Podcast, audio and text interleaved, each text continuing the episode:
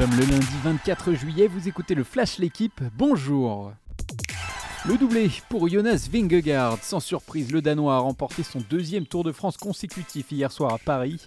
Après avoir terrassé Tadej Pogacar en troisième semaine, le leader de la Jumbo Visma a terminé avec 7 minutes et 29 secondes d'avance sur son rival, qui finit tout de même avec le maillot blanc. Adam Yates complète le podium. Le Belge Jordi Meus a remporté la dernière étape au sprint sur les Champs-Élysées devant le maillot vert Jesper Philipsen. Le Tour de France féminin s'est lui lancé hier. La championne de Belgique Lotte Kopecky a remporté la première étape à Clermont-Ferrand. C'est l'un des exploits français du 21e siècle. Léon Marchand a conservé hier son titre de champion du monde sur le 400 mètres 4 nages. Mais le Toulousain s'est surtout offert le record du monde.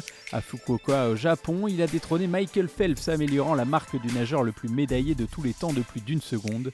C'est d'ailleurs l'Américain présent sur place qui lui a remis la médaille d'or. De très bon augure, à un peu plus d'un an des Jeux Olympiques à Paris. L'équipe de France est passée à côté. Les Bleus de Wendy Renard ont manqué leur entrée en lice dans la Coupe du Monde. À Sydney, elles n'ont pu faire mieux que 0-0 face à la Jamaïque. Brouillonne, sans inspiration dans un nouveau système de jeu, les tricolores n'ont jamais trouvé la faille malgré 13 tirs. De quoi inquiéter avant le choc contre le Brésil samedi.